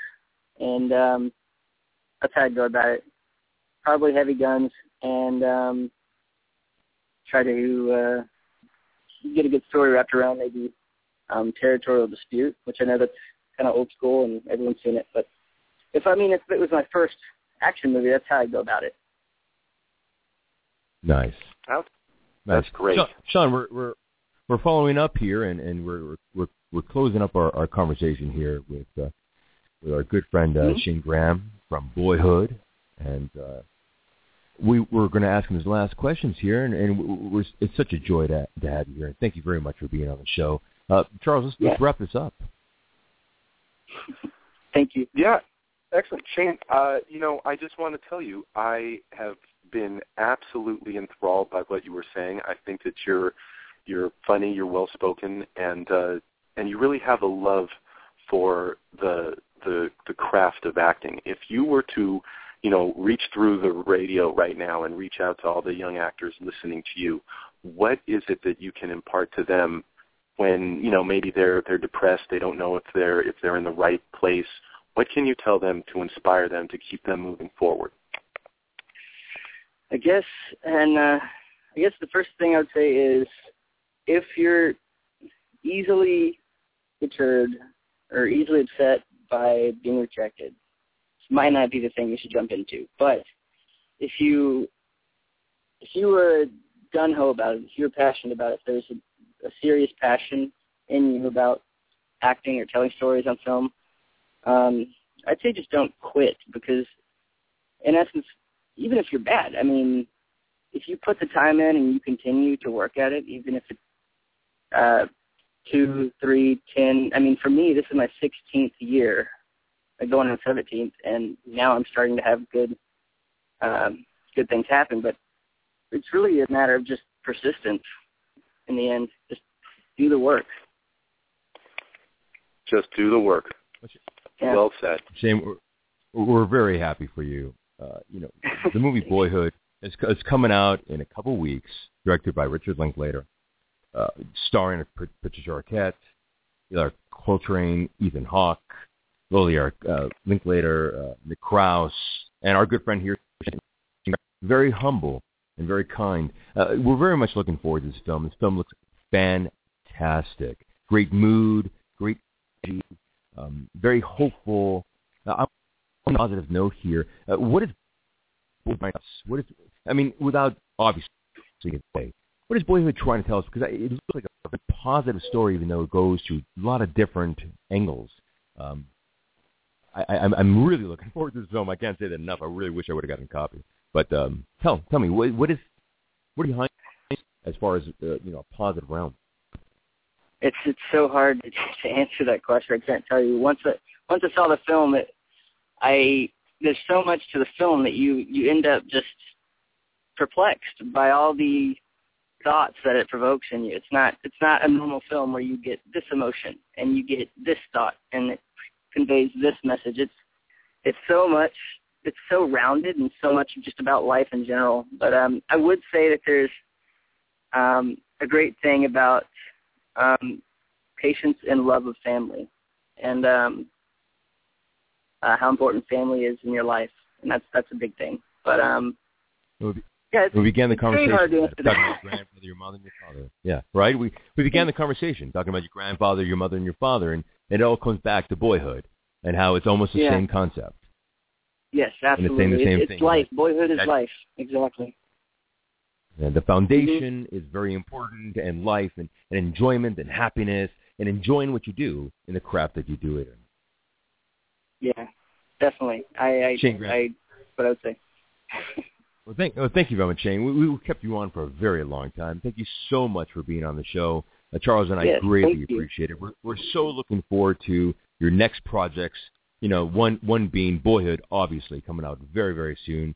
And The Secret Place, that's in post-production right now. He's playing Tommy Miller in that film. But Boyhood is the next film. Please go to the website today and check out Boyhood. If you don't want to check it out, check out cinemaphilesradio.com, and you'll see the trailer for Boyhood as well. Shane Graham, thank you so much for joining us on the show. Thank you for having me. I had a blast. It was a lot of fun. Good luck in your Good luck in your career, and we're looking forward to seeing you grow and being in new films and being the next Angel in X-Men Apocalypse. I hope so. That would be great.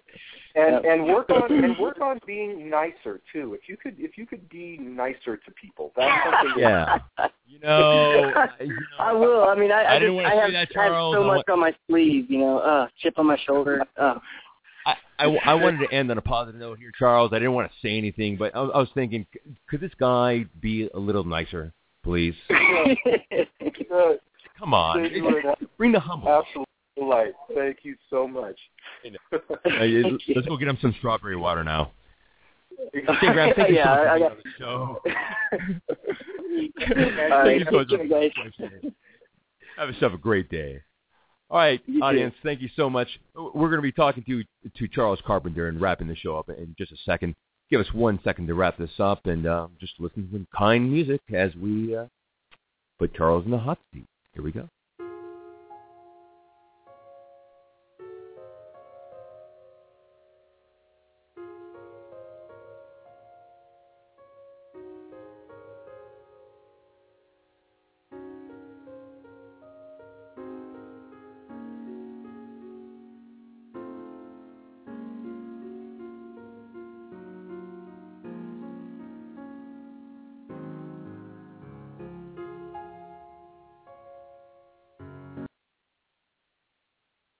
And here we are with Charles Carpenter, our co-host of our radio show here in Cinephiles Radio. Now, Charles, please tell me, you have a new book coming out, but let's talk about your first book that came out. The books are called, they're the Necromancer's Pride Saga, and the first book was called Necromancer's Pride, Quest for Elderstone. And the book that's coming out on June 12th is called Necromancer's Pride, Tides of War. And it is a project that I've been working on for the past few years with my writing partner, D.W. Jones. And I'm absolutely thrilled because it gives me the opportunity to create a world. It's a epic fantasy adventure, and I'm really, really proud and excited of the work that we've done. To be able to create a work of literature and get it out there, and to have it be as well received as it thus far has been, just it means the world to me. Now, he's a long-running writing partner. You guys have written little skits together, scripts, pilots, these kind of things. How is it like working with somebody else? Well, it's great so long as he knows that I'm always right. And once we get that figured out, then it's wonderful. So you know how your wife feels now. Good. Exactly. It's a wonderful thing to be in a collaboration, but there is a lot of humility that goes into it because, you see things a certain way, and you have to set aside excess ego, as a wise man once told me. And when you do that, you realize that, the way you see things, though that may be how you see it, may not be the best way to tell it. And it really allows you to get into the give and take of a situation, to collaborate with somebody and to know that, okay, what he's doing is working to make this better. What I'm doing is working to make this better. And when that happens, there's an amazing dynamic that takes place. And oftentimes, as I'm sure you're aware as a writer of great esteem yourself, when you make the fix is usually better than what you wrote originally. Right. Now you have two books. You have the first book that came out. What are these stories about? Where are they taking us? And how many of them are you planning on making? These stories take place in a world called Tarun, and they are the story of a young slave girl who was rescued from her tormentors by a young cadet of a warrior class called the Auslan. Their destinies intertwine as the young Auslan, Corwin is his name, finds himself unwittingly appointed to protect Veladriana, the slave girl, whose mystical powers can save the future of humankind. And it takes us on a journey of discovery, both in how her powers are developing, but also what this world is like and how they're trying to find their way through it, and how duty calls us to do things that we're not always comfortable with. But when we're forced to action, how do we respond? You know, and for us as writers, characters are the most important thing. We wanted to create a world that was populated by real three-dimensional human characters, even if the characters themselves may not be human, you know.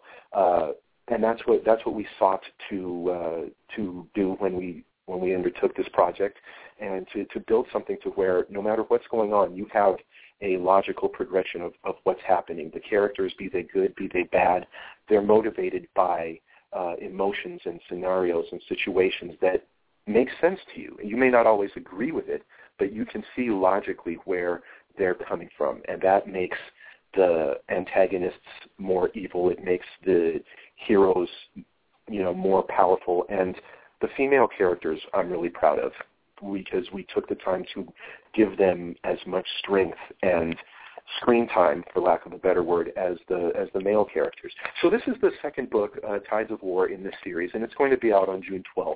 And then we are going to there'll be a couple more books in this series based on how we want to wrap it up. Possibly one more, possibly two more. We're outlining and writing as busy little beavers right now as we speak. Well, if we were writing this book 500 years ago, we wouldn't be influenced by media at all. We would just write the book and expect it to be published. Now that you know that a lot of content from books and from comic books and manga and what have you is being made into film, does that influence you when you write your novel, that one day this might hit the silver screen? How could I make this work properly? You know, do you do that? Well, you know, I'm not going to lie and say that you don't kind of glance over it, but I'll tell you right now, DW is definitely the big picture guy, and he has a brilliant mind for business. His acumen when it comes to making business decisions is very sound and very astute. And for me, to be honest with you, I purposely make it a point of not thinking about that. Would I like it to happen? Absolutely. You know, would you always want to see your creation evolve and flourish onto the next step and its next dimension, to be sure. But I purposely try to arrest that thought process for myself, because I just want to tell you a good story.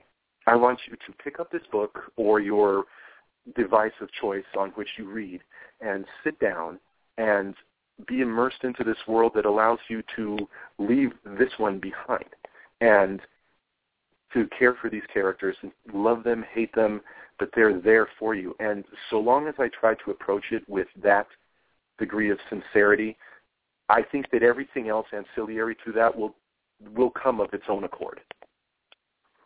Right. You know, being a writer and growing up as a writer, a lot of writers have a tendency to be extremely negative. And one of the reasons why is that their mindset is still in the old days of writing novels and having them being published. Whereas I saw you published through Amazon and any one through Kindle immediately. Now, basing that on the negativity that we both have heard from writers before who've written novels. They have written novels, and they're still negative about the process of writing and publishing all these things. What is your experience, and what can you tell them to say it gets easier?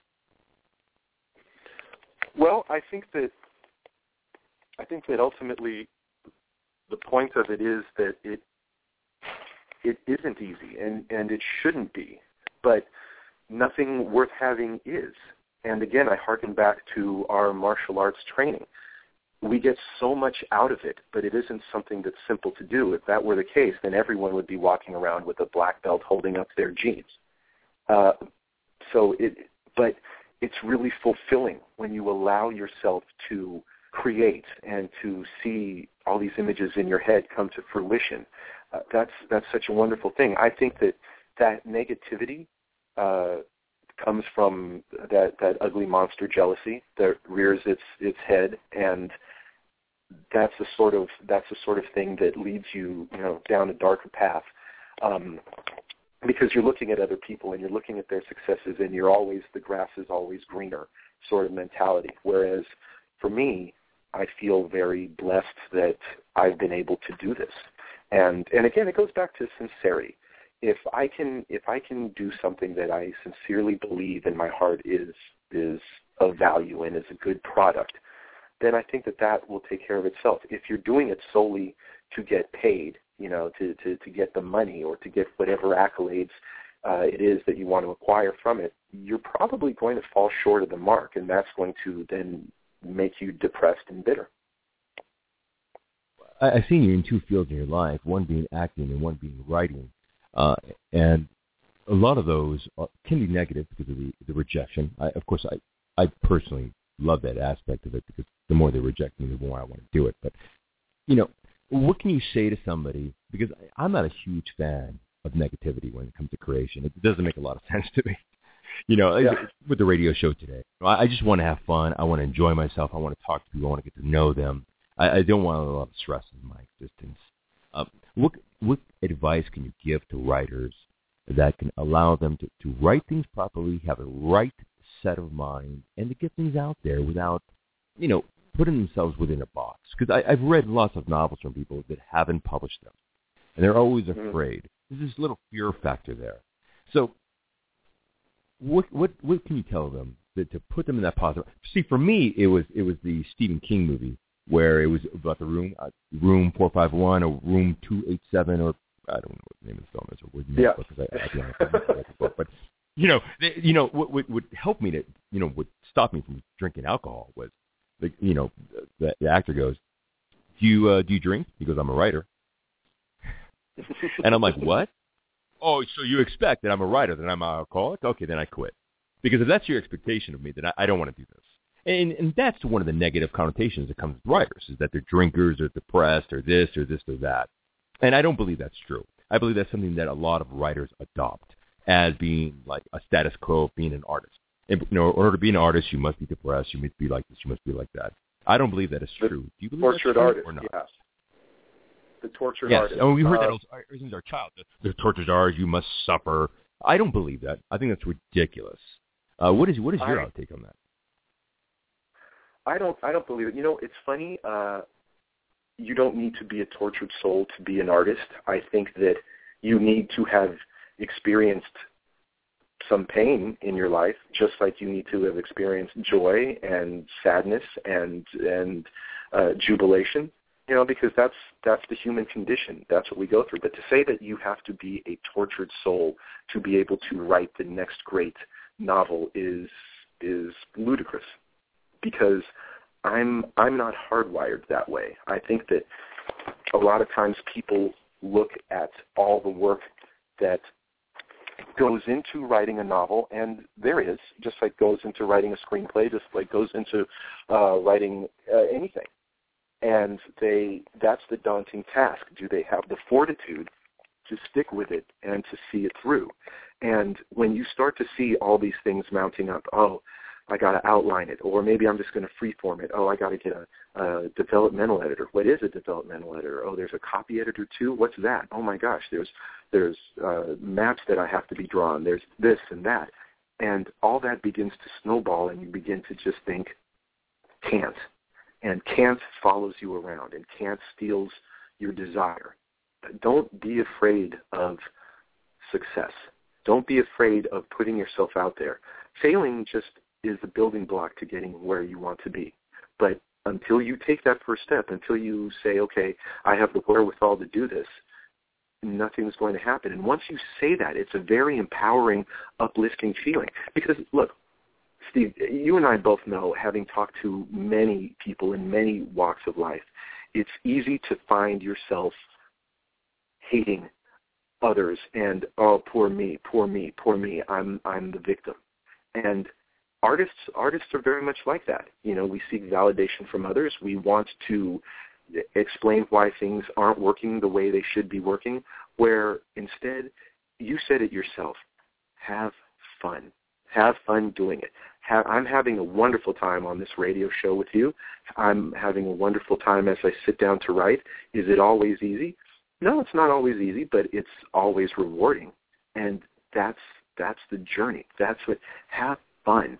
When it becomes a chore, when it becomes laborious, when your art, if you're an artist, when your art becomes no longer a love, but it becomes a chore to be taken on, then maybe that's the time to step away from it and gain some new perspective. But to walk through life just saying, "Oh, this is a horrible thing, poor me," is just unacceptable. Well, what is next for Charles Carpenter other than taking over the world? Well, the first thing I'm going to do is probably take over Serbia, because I think I can walk through those guys. And then I'll build my fort there and start my world domination. No, you know, what's next for me is to continue working on the series, the Necromancer's Pride Saga, which I absolutely love. DW and I have written and have shot a short with a wonderful actor by the name of Corbin Bleu, called Inca Stone, and we're editing that now. And I think that's an incredible it's an incredible work. I think people are really going to be blown away by that. I'm very blessed in what I'm able to do as an actor to work. I'm going to be shooting some commercials coming up shortly, and auditioning, keeping my nose to the grindstone, and getting into the room. So that is the long and short of it. I'm just keeping myself very active, very busy. Awesome. We were so blessed today to have Shane Graham from Boyhood, Richard Linklater's film. If you've missed the show or you're coming in late, we had Shane Graham on the show. He's an amazing human being. Check out his IMDb. And let me give you a little rundown. Shane Graham was born in Bryan, Texas on December 21st. He got a black belt in Kuk Sool Won, got a golden medal. This guy's worked on many films, editor, composer, writer, producer, actor, very, very humble. The Adventures of Shark Boy and Lava Girl, McCartney's Jeans, Stanley, The Secret Place. He's playing Tommy Miller. We're so blessed to have him on the show. The film is called Boyhood. Boyhood was a 12-year project. I am very, very much looking forward to it. It's directed by the great Richard Linklater, who directed lots and lots of films that we all love, including Dazed and Confused, and The Bad News Bears, Fast Food Nation, A Scanner Darkly, which was amazing. Me and Orson Welles, and if you have not seen that, that is a really fantastic film. Bernie, which is a great film with Jack Black. Before Midnight, and then Boyhood. Richard Linklater is a fantastic director. The film is starring Patricia Arquette, Ellar Coltrane, please do not kill me for mispronouncing his name, Ethan Hawke, Nick Krause, Richard Linklater's daughter as well, and then we have Shane Graham playing Stanley. Shane Graham is so humble. How did you feel about him, Charles? We said a lot to him, but he's a great guest. I thought he was he had a wisdom that a lot of people his age don't have. He was very kind. He was very articulate. And I think that we had the opportunity to talk to a very bright up-and-coming star.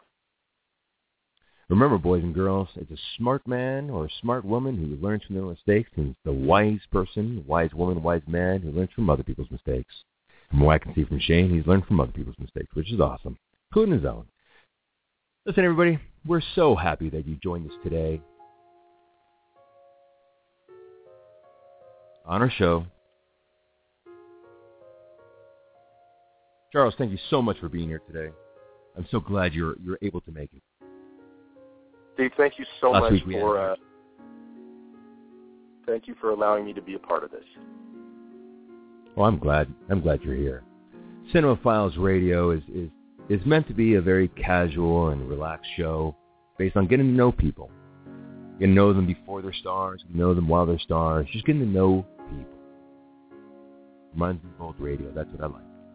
Old Stern, old 1950s radio, old 1930s radio. I want you all to remember that you're all special. You're all special.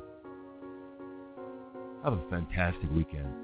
When you get a chance, go see Edge of Tomorrow. When you get a second chance, go see Boyhood. And if you only have one chance, go towards Boyhood.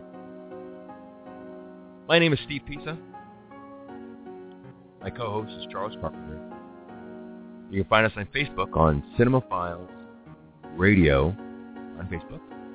Or just type in Steve Pisa or Charles Carpenter and you'll find us. Thank you everybody very much for joining us today. God bless you. And we'll see you next week. Good day, Charles. Good day, Steve. Bye-bye, all.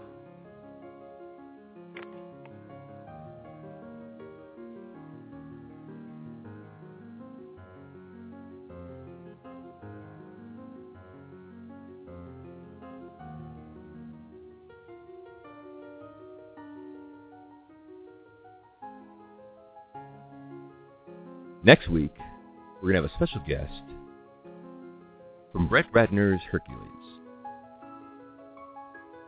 Stay tuned to our radio station, our Facebook, our Twitter to find more details about our next show. I think you're going to love that one as well. Watch Joseph talk before he becomes a gigantic star. It's awesome.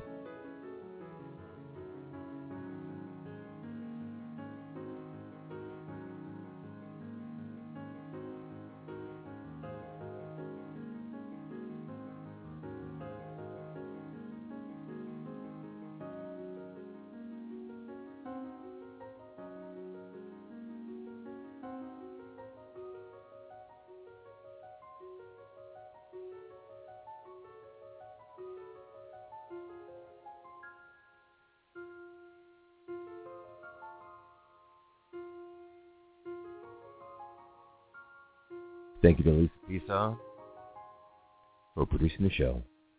Lisa Pisa, thank you very much. Your help is obviously noted. You're the best.